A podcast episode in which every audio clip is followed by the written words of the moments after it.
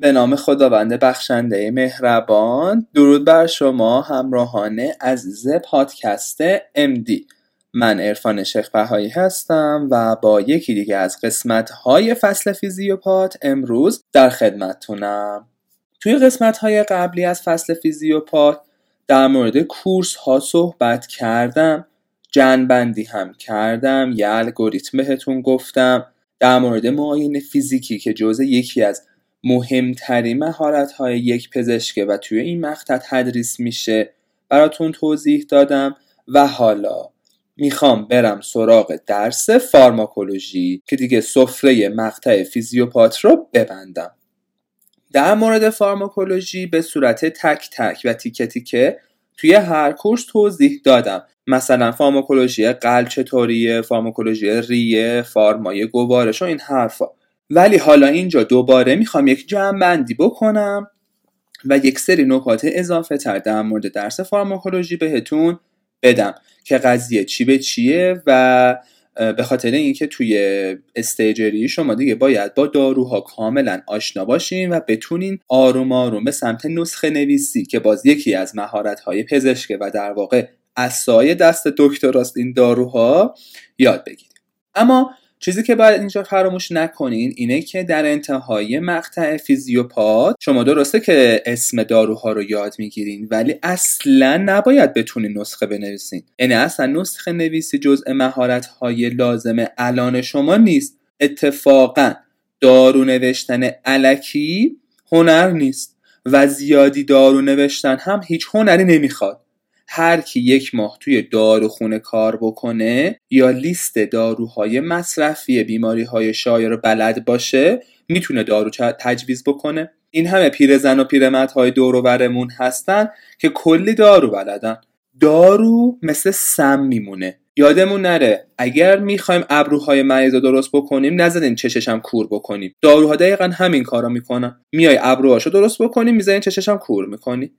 مهم فکر کردن در مورد داروهاست اینکه مریض بهترین دارویی که می‌تونیم بهش بدیم چیه؟ شرایطش چیه؟ ممکنه چه عوارض پیدا کنه؟ چه بیماری های دیگری داره؟ باز اینجا به صورت زود هنگام بهتون میگم رفتین توی بالین فکر نکنین اساتید بالا رتبه منطقی دارو میدن و نه.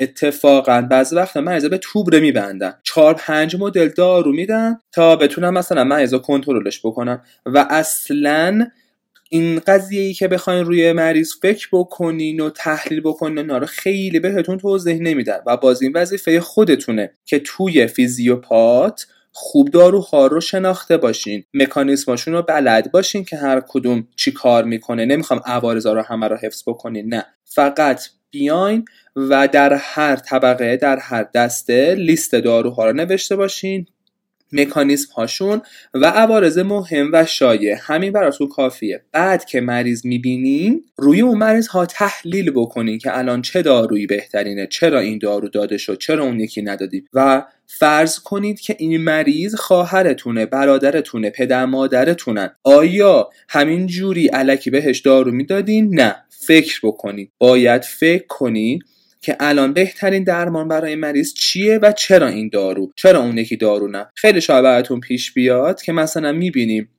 توی بالین که برای یک مریض پنتوپرازول نوشته میشه یا اومپرازول نوشته میشه یا برای یکی دیگه از اومپرازول خب اینا رو بپرسین که آقا اینا که همشون از یک دستن. چرا به یکی پنتو دادی به یکی اومپرازول یکی از اومپرازول و چه فرقی به هم دیگه می‌کنن؟ اینها رو آروم آروم باید یاد بگیرین. یا مثلا اینکه بی خودی برای مریض آنتی بیوتیک ننویسین. آنتی بیوتیک نقل نبات نیست. اگرم بهتون فشار آوردم باز ننویسیم اینکه بی خودی مثلا اگه می‌خوایم آنتی بیوتیک بنویسیم آموکسی ننویسیم. کوآموکسی ننویسیم. بعضی وقتا یه دونه آزیترو کار مریض رو حل می‌کنه. یا یه دونه داکسی سایکلین می‌تونه کار مریض رو حل بکنه. یه دونه سفتریاکسون کار مریض رو حل می‌کنه. حالا بس هم به جا سفتریاکسون سفکسیم بدیم. می‌دونین باید این شکلی آروم آروم فکر کردن در مورد داروها رو هم یاد بگیریم.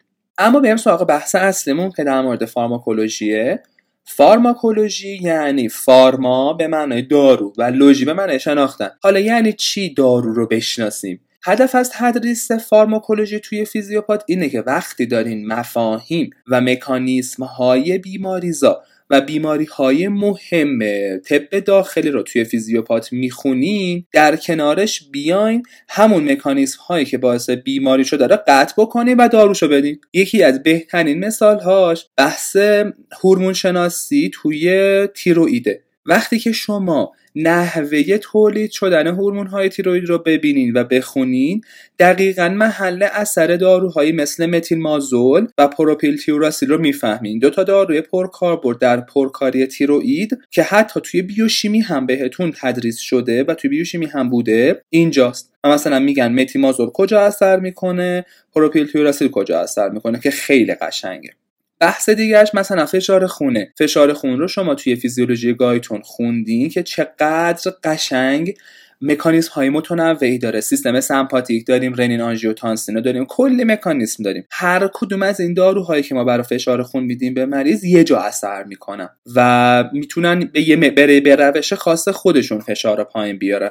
مثلا لوزارتان یه جور دیگه است. داروهای آلفا که مثل پرازوسین ترازوسین یه جور یه جا دیگه اثر می‌کنن.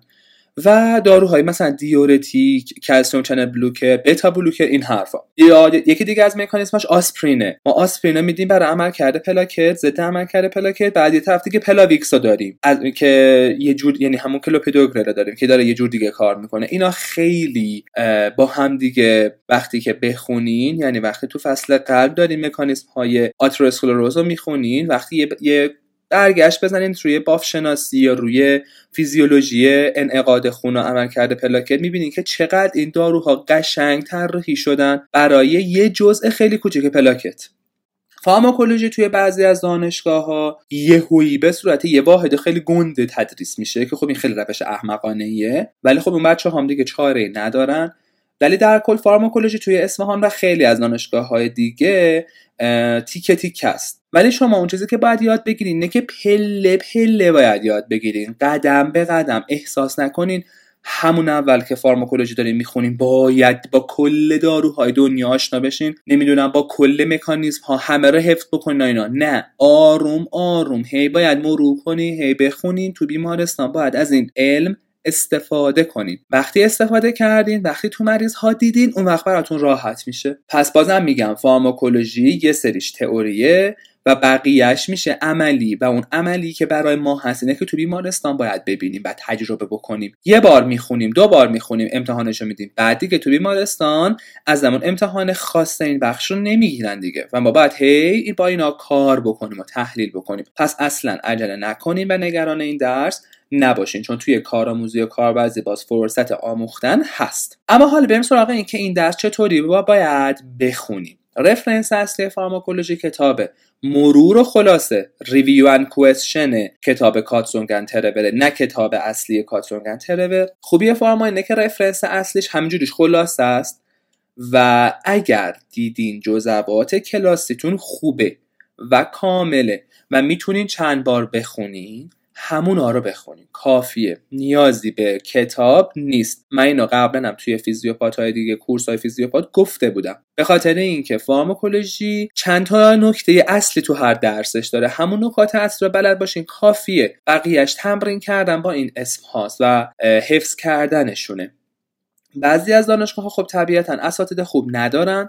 و یا خوب تدریس نمیشه. مثلا همین اصفهان ما فقط دو تا استاد از شاید 6 7 استادی که به ما فارماکولوژی درس دادن خوب بودن دو تا. و ما خیلی رفتیم اعتراض کردیم و گفتیم که اون چهار تا دیگه که به ما اومدن بی خودن و افتضاح بودن و اصلا خوب تدریس نکردن. حتی حتی یکی از اون استادا تو امتحانش سه چهار تا سوتی داشت که ما رفتیم سوتی ها رو گرفتیم بهشون گفتیم به مدیر گروه که در واقع یکی از همون دو تا استاد خوبا بود گفتیم و گفت که من باهاشون صحبت می‌کنم و باهاشون صحبت کرده قبول نکرده. گفت حالا من سعی می‌کنم که برای ترم دیگهتون از این استاد کمتر استفاده بکنم که اصلا اون استاد دیگه نبود به خاطر که خیلی هم افتضاح درس داد. اما مجبور شدیم به خاطر ایشون بریم کتاب بخونیم که تازه کتابم نه همین کاتسونگ خلاصه. ایشون گفتن که باید بریم کتاب اصلی کاتسونگ بخونیم. گفتیم که وا اصلا این رفرنس اصلی ما نیست. برای چه باید این کارو بکنیم؟ و درست خب توضیح بدین داروها رو. نه. همینه که هست و برین این کارو بکنین. خیلی مسخره و بی منطق بود. برای همین اگر دیدین که جزواتتون خوب نیست یا اساتید خوب درس نمیدن برین سراغ کتاب مرور خلاصه کاتسون و اگر هم که دیدین باز چیزی دستگیرتون نمیشه تو کتاب مرور خلاصه کاتسون برین سراغ کتاب اصلی. ولی کتاب اصلی خیلی سنگین و پیچیده است فکر نکنم وقت بکنیم بخونینش. یه کتاب فرعی هم هست. من اینو قبلا هم توضیح داده بودم ولی خیلی هم خودم استفاده نکردم چون کاربردی برام نداشت. که کسی رو ندیدم توصیه خاصی روی بکنه. فارماکولوژی این انتشارات لیپینکات لیپینکات یک سری سری داره بهش میگن illustrated reviews. یعنی اینکه تو این کتاب ها پر تصویره. حالا شما کمی وارد بالین که بشین با یک کتابی آشنا میشین به اسم مجموعه دو تا کرمی. این دو تا کرمی هم خیلی کتاباش پر تصویره کتاب های سری لیپینکات مصور بهش میگن مصور illustrated reviews هاش. فارماکولوژی داره. و این فارماکولوژیش بد نیست. اومده داروها رو آورده مکانیسم ها رو آورده عوارض کاربردها کلی تصویر آورده که مفاهیم داروها رو بفهمین. من حسیه خاصی ندارم برای این کتاب که حتما بخونینش یا نه. می‌تونین کتاب از کتاب خونتون بگیرین ورق بزنین. فقط تصاویرش رو ببینین. یه کمی مرور بشه براتون. همین. کتاب از کتاب خونه اگه بگیرین یا پی دی افش رو می‌تونین دانلود بکنین. داشته باشین. همینجوری بعضی وقت یه گذرا بهش نگاهی بندازین. ضرر نمی‌کنین. انتهای هر فصلش یه چند تا سوال قشنگ خفنم آورده. می‌تونین اون نمونه سوال دارم بخونین برای اینکه پایه فارماکولوژیتون رو بسنجین. چون این سوال ها سوالات خیلی فکری و سختی هستن و باید کمی روش وقت بذارید برای همین تو امتحاناتون مطمئن باشین نمیاد اون مدلی. همینجوری می‌تونید برای اینکه خودتون رو بسنجین سوالاشو حل بکنید کتاب فارماکولوژی guideline دکتر کامران احمدی دقیقا از همین کتاب لیپینکات استفاده کرده و خیلی از تصاویری که توی این کتاب هست توی guideline دکتر احمدی هم هست. guideline دکتر احمدی خیلی من توصیه نسبت بهش ندارم که الان بخوایم بخونی به عنوان کتاب به خاطر اینکه گفتم اگر جزوتون خوبه خوبه همونو بخونید. نیازی به guideline خوندن نیست. چون فارماکولوژی درسی نیست که خیلی بخوان بپیچوننش. سوالاش خیلی straightforward ه و از taxonomy یکه. برای همین نمی‌خواد خیلی بترسین. اگه دیدین جزواتون خرابه برین همون کاتسونگ رو بخونین. چون guideline دکتر احمدی از رو همون کاتسونگ خلاصه شده و ایشون اومده همون کاتسونگ رو دوباره نوشته. حالا یکمی مثلا شاخ و برگاش زده برای یادگیری فارماکولوژی ما چند تا جز داریم که باید مطالعه بکنیم الان می‌خوام این اجزا رو بگم که وقتی دارین جزواتتون رو می‌خونین یا می‌خواین کتاب بخونین به این جزها دقت بکنین که دقیقا باید از یک فصل من چیا رو بلد باشم. اول یه لیستی از اسم داروها باید بدونید مثلا تو فصل بتا بلوکر شما باید بتونین بتا بلوکر رو یه چند تا مثال بلد باشین. آقا من پروپرانول دارم من متا مثلا متوپرولول بلدم ازمولول داریم کارودیلول هست سوتالول هست خب تیمولول اسم بلد باید باشین. به اینا میگن اسم ژنریکی. ژنریک یعنی اسم اصلی دارو اسمی که تجاری نیست. مثلا پروپرانول بهش میگن ایندرال. مثلا تو بیمارستان که وارد شدین ایندرال اسم تجاریه و اسم برنده. ما با اون کاری نداریم. اونو تو بارین وقتی کار بکنین آشنا بشین. یا مثلا متوپرولول بهش میگن متورال. شما باید بیان یک لیستی از داروهای ژنریک بر خودتون تهیه بکنین که اول هر فصل فارماکولوژی اساتید بهتون میگن میگن مثال چی داریم. که این مثال ها رو بر یه اساسی طبقه بندی می‌کنن. مثلا تو بتا بلوکر ها میگن خیلی کوتاه اثر کوتاه اثر متوسط اثر بلند اثر. یا مثلا تو بحث اوپیوید ها میگن آقا اوپیوید های مو opioid های نمی‌دونم چه می‌دونم دلتا و کاپا و این حرفا. یا مثلا opioid های آنتاگونیست آگونیست آنتاگونیست نسبی. این مدلی به هر حال یک روش طبقه بندی براتون مثال می‌زنم. مثلا تو calcium channel blocker ها میگن آقا calcium channel blocker های محیطی calcium channel blocker های قلبی. این شکلی. شما باید یک لیستی از داروهای اون فصل را تهیه بکنید به یک روش طبقه بندیشو یاد بگیرید که چطوری تو ذهنتون بسپارینش. حالا اتفاقی که میفته اینه که حفظ کردن اسم این داروها سخته و بعضی هم که ماشاءالله اسمشون خیلی عجق وجق میشه و منم خودم همینطور بودم که یادم می‌رفت و فراموش می‌کردم نمونه هایی که توی هر دسته بوده و چاره ای هم نیست. چرا؟ به خاطر اینکه اگر بخواین امتحان فارماکولوژی بدین از همون داروهای عجق و هم سوال میدن. در صورتی که اگه بخواین بالینی کار بکنین خیلی دیگه اونا کار بردی نداره. مثلا یکی از سخت ترین فصل هاست فصل داروهای ضد دیابته.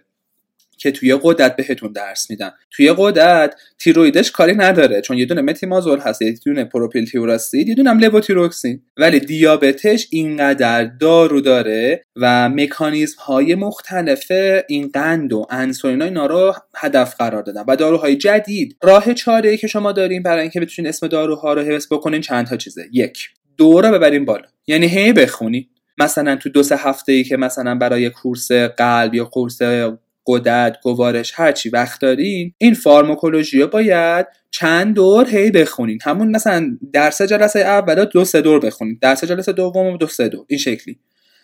یه راه دوم دیگهش رمز ساختنه. بیاین اسم داروها رو بزنین کنار هم دیگه توی دسته. ببینین چه رمزی می‌تونین باش بسازین. یکی از روش هایی که دکتر پیرهاجی و دکتر خوش سیرت ازش استفاده می‌کنم برای اینکه مطالب پزشکی رو بچه ها یاد بدن. رمز ساختنه این رمز خیلی کمک می‌تونه بکنه. ولی رمزی که به یاد بیارین. رمزی که بتونین ازش استفاده بکنین. همینجوری آدم رمز بسازه. یادش میره خب این رمز ما چی بود. باید جاش درست باشه درست به کار ببرین و اینکه دوباره این رمزتون رو هی مرور بکنین. یعنی باید یک داستانی پشت این رمز داشته باشین که بتونین حفظش بکنین و یادتون نره و با رمزهای دیگه هم قاطی نشه.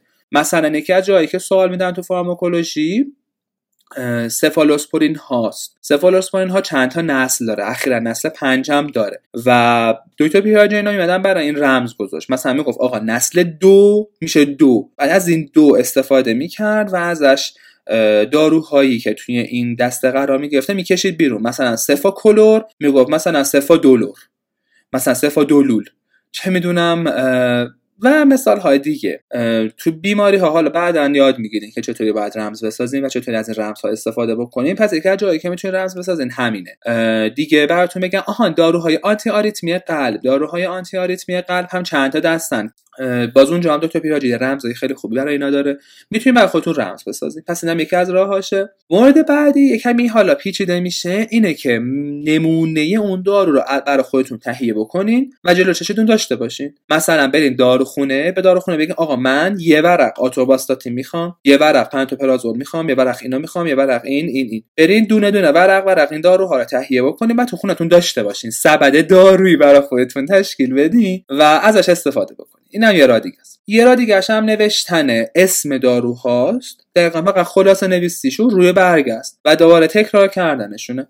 یعنی فقط اسم داروها رو بخواین حفظ بکنیم نویسیم روی برگ آقا این داروها اینا اینا اینا اینا اینا اینا اینا اینا, اینا. همین. یه خلاصه خیلی کوچیک یه صفحه تهیه می‌کنین از حرف است که اسم داروها روشه و طبقه بندیشون. همین. یا حالا اگه مکانیسم خاص خوبی هم دارم و از همون می‌تونین استفاده بکنین و هی مباره مرورش بکنین. پس این شد جزء اول اسم داروهای ژنریک قسمت دومی که از فارماکولوژی حرف است باید یاد بگیریم مکانیسم اثر داروهاست. حالا این قسمت یه کمی ربط پیدا می‌کنه به زیست شناسی سلولی مولکولی یا فیزیولوژی که خب خیلی فیزیولوژی اینجا کاربرد داره و بعد علوم های در واقع یادتون بیاد نیازی به مرور علوم های نیست ولی اون چیزی که به شما قدرت مانور دادن میده اون چیزی که فارماکولوژی رو مفهومی و شیری می‌کنه همین مکانیسم هاست. برای اینکه مکانیسم اثر داروها رو یاد بگیرین فیزیوپاتش رو باید بلد بشین. یعنی بیاین داروهایی که توی یک فصل تجویز میشه رو با فیزیوپاتش مچ کنین. و تازه خیلی از عوارض داروها به همه مکانیسم توجیه میشه. از اینم شد دومین قسمت که شاید یکی از مهمترین بخش فارماکولوژی همینه. مکانیسم های اثر محل اثر جایی که به شما قدرت مانور میده. اینا یادتون نره. اما سومین بحث توی فارماکولوژی عوارضه. ما عوارض داروها رو به چند دسته تقسیم می‌کنیم. عوارض شایعی که مهم نیست. مثل اسهال مثل سردرد مثلا. مثل تهوع استفراغ. همه داروها اکثرا تهوع مثلا ممکنه بده. سرگیجه چه می‌دونم مشکلات دستگاه گوارش. اینا خیلی شایعن. اما یه سری عوارض هستن شایعن ولی مهمه. چون درصد زیادی از مریض ها رو مواجه می‌کنه. مثلا عوارض گوارشی متفورمین خیلی مهمه. از طرف دیگه یه سری داروها هستن که عوارض نادر میدن ولی خیلی مهمه. مثلا پروپیل تیواوراسیل متیمازول. متیمازول باعث آگرانولوسیتوز میشه. یعنی باعث میشه که مغز استخون WBC نسازه. این عوارض های نادره ولی خیلی مهمه. داروها رو باید بلد باشین. عوارض شایع و مهم رو هم باید بلد باشین که مثلا چی میشه. برای قسمت عوارض خود اساتید و همون کتاب تاکید می‌کنن یعنی عوارض اینقدر زیاد و شایع و مهمه که ناز نیست خودتون رو خسته کنین. اساتید بهتون عوارض مهم و شایع و میگن. چون این داروهایی هستن که چندین ساله تو بازارن و عوارضشون مشخص شده. یه سری عوارض طولانی مدتشون هست که اونا مشخص نشده. مثلا اخیرا نمی‌دونم چقدر در جریان هستین که رانیتیدین از بازار حذف شد. رانیتیدین یکی از پرکاربردترین داروهای گوارش بود. برای کاهش اسید معده بود. اصلا مثل نقل و نبات مصرف می‌شد. و فهمیدم با سرطان ارتباط داره. خیلی جالب بود برا من که یهو از کجا در اومد رانیتیدین با سرطان؟ می‌دونی؟ به هر حال دون... علم همینه. می‌دونین؟ علم همینه. حالا اینکه چند تا مریض به واسطه رانیتیدین سرطان گرفتن نمی‌دونم ولی خب به هر حال علم همینه. آدم نباید داروها رو مثل نقل و نبات بده. باید سر جای خودش استفاده بکنه. اوکی؟ پس نم شد. سه قسمت مهمه فارماکولوژی. اما بریم سراغ یک بحث چالشی و کانتروورشال اصولا میگیم به اسم خلاصه نویسی. خلاصه نویسی برای فارما فقط می‌خوام بگم فعلا. حالا خلاصه نویسی برای بقیه درس داره. بعدا بهتون میگم. ببینیم چند تا نکته مهمه که برای فارماکولوژی بعد رعایت بکنین. اینه. اگر جزوه شما حجمش معقوله و می‌تونین سری مرور بکنین و نکات اصلیش مشخصه جز بدون میشه خلاصتون. دیگه نیازی به خلاصه نویسی اون فصل ندارین ببینید بعضی وقتا اساتید میان خیلی دریوری جات میگن. میان مبحثا گسترده می‌کنن وای چه نکات ریزی میگن. یعنی نکاتی که خیلی سختن و به درد نخور. اینا خلاصه کردن داره. شما باید در این حالت بیاین خلاصه بکنین. اما اگر استادتون اومده یه فصل رو توی دو سه صفحه خلاصه کرده خب دیگه خلاصه نویس نیاز نداره شما همون دو سه صفحه رو که بخونین دیگه خلاصه است دیگه همینجوریش. پس اگر جزوه شما جزوه خوبیه و خلاصه است و می‌تونین جزوتون رو به صورت سری مرور بکنین همون جزوتون رو استفاده بکنین. کسی که جزوه خودش رو چندین بار می‌خونه دوره دهم دوره دوازدهم دوره بیستم که به جزوهش مراجعه می‌کنه چون حافظه تصویری توی مغزش ایجاد میشه خیلی براش راحت تره. تا اینکه بخواین شما یه جزء دانشگاهی دارین بعد بیان دوباره یه جزء دیگه برای خودتون بنویسین بعد بیان اون جزء رو خلاصه نویسی بکنین. خب همه اینا وقت می‌گیره. همه کاراتون رو توی یه جزء انجام بدین. من اینا چندین با در گفتم که من توی درس می‌خونم. من سر همه کلاس ها جزوه می نوشتم اگر اسلاید داشت و استاد اسلاید رو می‌داد جاهاشو بعضی وقتا خالی میذاشتم که مثلا تو خونه ادامهشو بدم. چون بعضی وقتا عقب میافتادم از استاد ولی سعی می‌کردم هرچه استاد میگه تون تون بنویسم. و جایی که میگه مهمه اینا بهش میگم. مثلا من ازش میپرسیدم همیشه از اساتید میپرسیدم. خب استاد ما الان باید از این فصل چیا رو بلد باشیم؟ الان چی مهم؟ و بعد دوباره یه دور دیگه مرور می‌کرد و می‌گفت کجاها مهمه. و دقیقا از همون جاها سوال می‌داد. شما هم همین کار بکنید آخر کلاس میگه استاد حالا شما توضیح دادین یک ساعت دادین دارو رو به ما توضیح میدیم ما باید چیه این فصل رو بلد باشیم چیش مهمه برای ماها؟ و از کجاش سوال میدین؟ کجاهاش مهمه؟ اینا رو بپرسین حتما و تو جزوتون در واقع یادداشت بکنین. و اگر دیدین که جزوتون طبقه بندی خوبی داره خوشگله مشخصه شکیله یعنی همین قسمت که بهتون گفتم اسم داروها رو اوورده طبقه بندی کرده کاربرد رو گفته مکانیزم گفته عوارض گفته نکات مهمشون رو گفتم و شما مشخص کردین. خب همون جزوتون رو بخونین. خلاص از کافیه و خلاصه نویسی نمی‌خواد. اما جزوات دکتر پیرهاجی جزوات خوش سیرت و جزوات دکتر کرمی اینا همشون باز نمونه هایی از جزواتی هستن که برای آمادگی پرینترنی و دستیاری خلاصه شدن و تهیه شدن. اینا هم به کارتون میاد. چون اینا یه دیگه خلاصه نویسی کردن ولی نکاتی که اینا خلاصه نویسی کردن مثل جزوات خود دانشگاه خودتون نیست و اون کیفیت لازم رو نداره. برای همین اگر می‌خواین خودتون خلاصه نویسی بکنید باید به چند تا نکته رعایت بکنید ببینید اولا اینکه سر کلاس های اصلتون خوب دقت بکنین گوش بدین و جزوه خوبی بنویسین. چون فارما ارزش اون کتاب کاتسونگ و وقت زیاد گذاشتن رو نداره. همین چند تا اسم اینا رو بخواین بلد باشین و مکانیزم اینا براتون کافیه. اما چیزی که باید توی هر فصل به عنوان خلاصه نویسی داشته باشین اینه. گفتم بیاین طبقه بندی بکنین.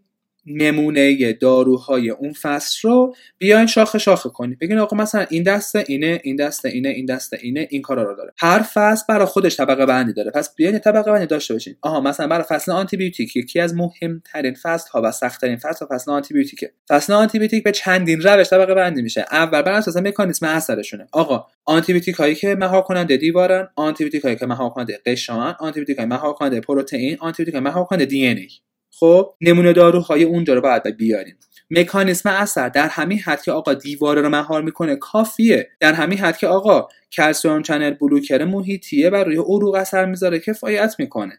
یا مثلا روی کانال های sodium ی رو مهار می‌کنه. کانال کلسیم رو مهار می‌کنه. کانال پتاسیم رو فعال می‌کنه. همین کافیه. بعد بیاین و روی این فکر بکنین که آقا داروهایی که در این دسته قرار دارن از چه نظر با هم متفاوتن؟ یکی از روش های حفظ کردن و یکی از روش های مفهومی یاد گرفتن همینه. مقایسه کردن هاست. بیاین روی این بحث بکنین که آقا بتا ها چه فرقایی با هم دارن؟ خب بتا از نظر مکانیسم اثر همشون بتا بلوکرن. اما یا یه سریاشون بتا های غیر انتخابی هن. یه سریاشون بتا های انتخابی هن. بتا بلوکر انتخابی یا بتا یکن یا بتا دوان یا بتا یک و بتا دوان یا بتا با آلفان. بعد بعد بیاین کاربرد های اون داروها رو خلاصه نویسی بکنی. آقا بنویسیم کنارش. بتا بلوکر کجا استفاده میشه؟ بتا بلوکر برای بعد سکته قلبی استفاده میشه برای فشار خون استفاده میشه برای آریتمی ها استفاده میشه که خب خیلی مهمه. همین. بعدم عوارض. که چه آرزه داره خیلی آرزه داره. اختلالات جنس مثلا مهمترین آرزشونه ضربان قلب ممکنه بندازه. حمله آست می‌تونه بده. بتا های غیر انتخابی حمله آست می‌تونن بدن. تو مریض آسمی. اینا نکات مهمه که شما باید توی خلاصه نویسیتون روی یک برگه اگر می‌خواین خلاصه نویسی بکنید در نظر بگیرید قرار نیست خلاصه نویسیتون یه چیز عظیمی بشه. نه.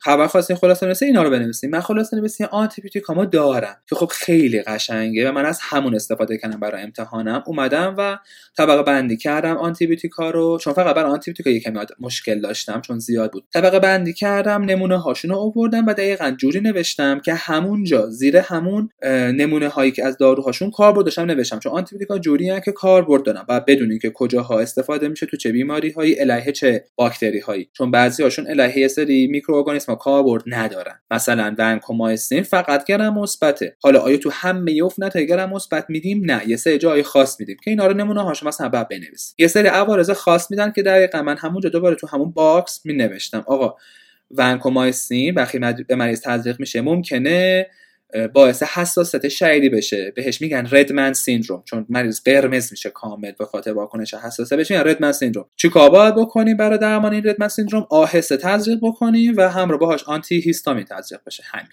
در همین حد کفایت می‌کنه. اینم از این فصل.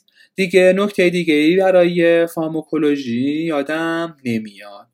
و نکته بعد در مورد تست فارماه که تست بزنیم نزنیم کی تست بزنیم ببینید فارماکولوژی گفتم ته کتاب خود کاتزونگ یک سری نمونه سوال هست ته کتاب لیپینکات هم یک سری نمونه سوال هست. کامران احمدی یه دونه کتاب Q&A فارماکولوژی درست کرده کتاب 300 تا پیرحاجی هم هست که نمونه سوالات دوره های قبل پرینترنی و دستیاریه.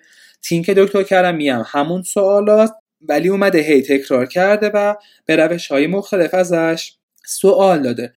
می‌تونین این کتاب رو استفاده بکنید ولی خب یکمی وقت گیره. من خیلی توصیه نمی کنم از الان بخواین تست فارما بزنین چون فارما رو شما یه ما مونده به امتحان پر اینترنتتون دوباره باید مرور بکنید. الان بیشتر سعی بکنید که بخونید و حفظ بکنید و یه خلاصه خوبی از فارماکولوژیتون داشته باشین. یه خلاصه که بعدا توی استیجری خواستین بهش مراجعه بکنید سریع یادتون بیاد. یا اگر خواستین نکته بهش اضافه بکنید بتونین اضافه بکنید در نهایت خواستین تست بزنین این کتاب ها رو برین یا از بچه های دو سه سال بزرگتر از خودتون که پر دادن یا می‌خوام پر بدن بگیرین. بگین آقا تینک بده. که ببینید تینک کلمه چطوریه. من خیلی با که تینک کلمه حال نکردم چون سوالش یه جوریه.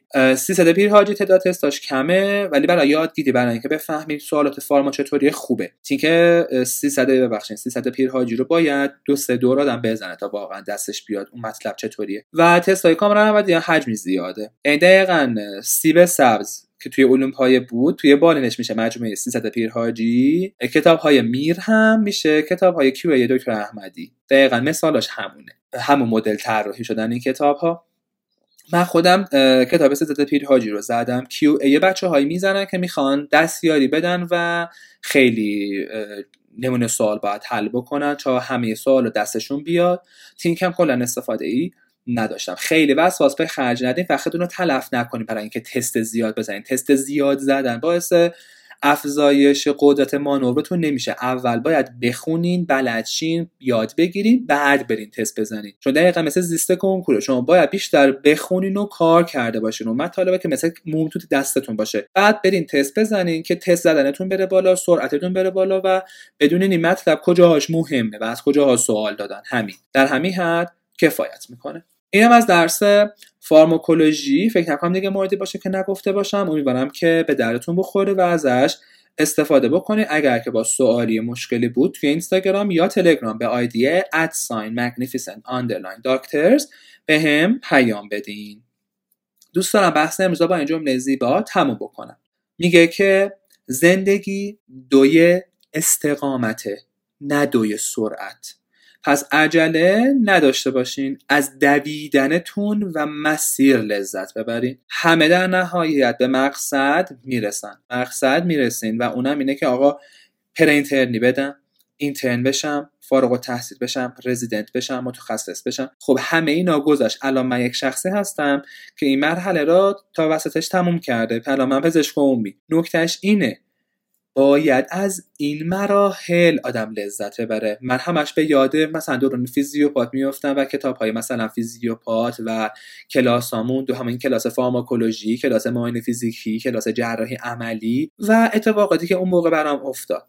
بعدش تو stage دوباره اتفاقاتی که ماه به ماه تو هر course برام افتاد. چه می‌دونم تو دوران اکسترنی ماههایی که داشت به پر نزدیک می‌شد ماههای اینترنی نزدیک فارغ التحصیلی پایان نامه می‌دونین؟ همه اینها خاطره است. جز به جزش خاطره است. جز به جزش استرس وارد می‌کنه و وقتی تموم میشه میگین اه دیدی چقدر جاله من همش استرس داشتم ولی خب به خوبی رد شد. می‌دونی پس از مسیر لذت ببرین و سعی کنید به پزشک شاد و پزشکی که از جوونیش لذت برده و هر کاری دلش, دلش خواسته کرده بشین.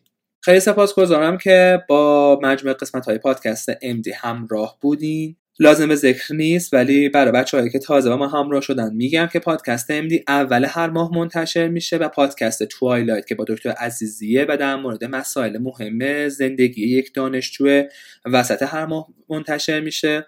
پادکست MD وسط هر ماه live داره و همچنین آخرین جمعه هر ماه هم با دکتر عزیزی توی مجموعه توالت با هم دیگه صحبت داریم. با ما همراه باشیم. page اینستاگرامی و کانال تلگرامیمون رو دنبال بکنین و همچنین پادکست های MD رو توی نرم افزارهای مخصوص پادکست subscribe بکنین که قسمت بعدی که منتشر شد بهتون نوتیفیکیشن بده. ما رو به بقیه دوستاتون معرفی بکنین. خیلی خوشحال میشیم که در خدمتتون باشیم. به صورت گسترده تر و بیشتر که انشاء بچه با ما آشنا بشن و راه و رسم درست درس خوندن توی دانشگاه رو یاد بگیرن.